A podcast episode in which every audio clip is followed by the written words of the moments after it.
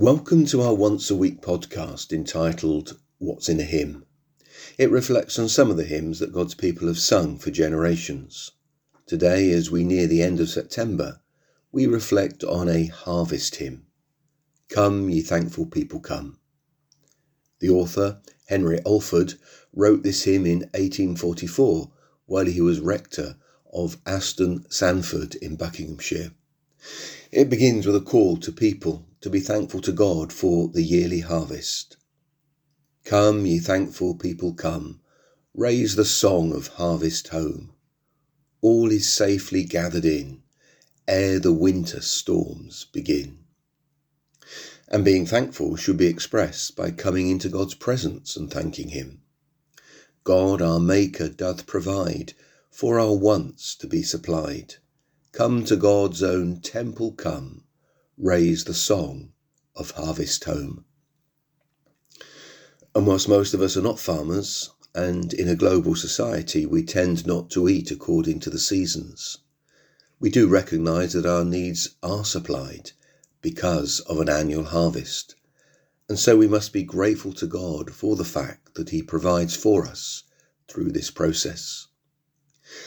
And we must also be grateful that this process will not fail for as Genesis 8 verse 22 says, While the earth remains, seed time and harvest, cold and heat, winter and summer, and day and night shall not cease.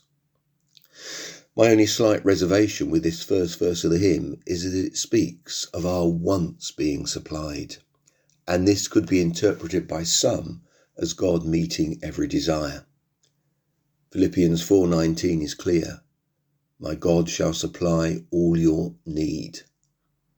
But Alford would know the truth of Philippians 4:19, and so I recognize that this is a figure of speech in the hymn.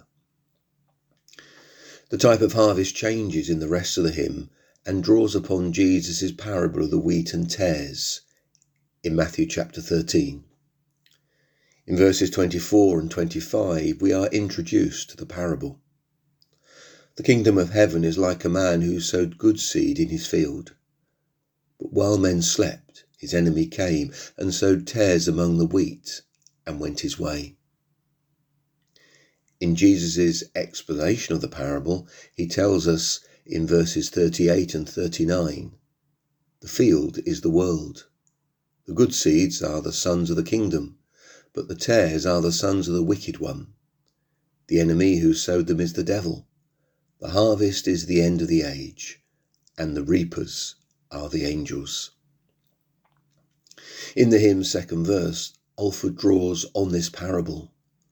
All the world is God's own field. Fruit as praise to God we yield.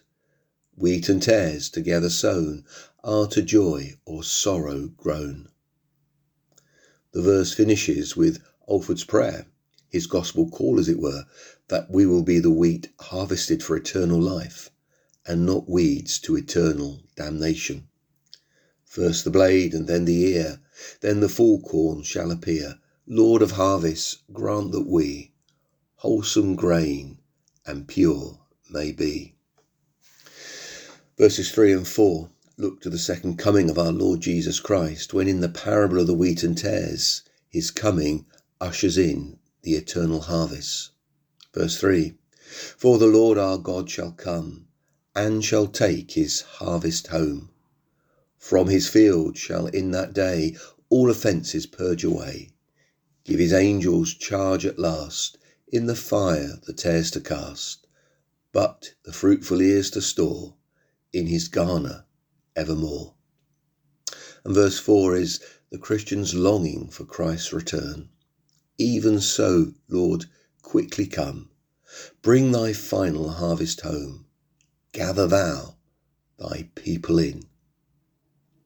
And verse 4 finishes with a glimpse of eternity in the presence of Jesus when he returns. Free from sorrow, free from sin, there forever purified, in thy presence to abide.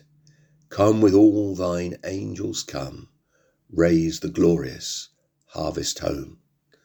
And What a lovely echo there is here of Revelation chapter 21, verse 4.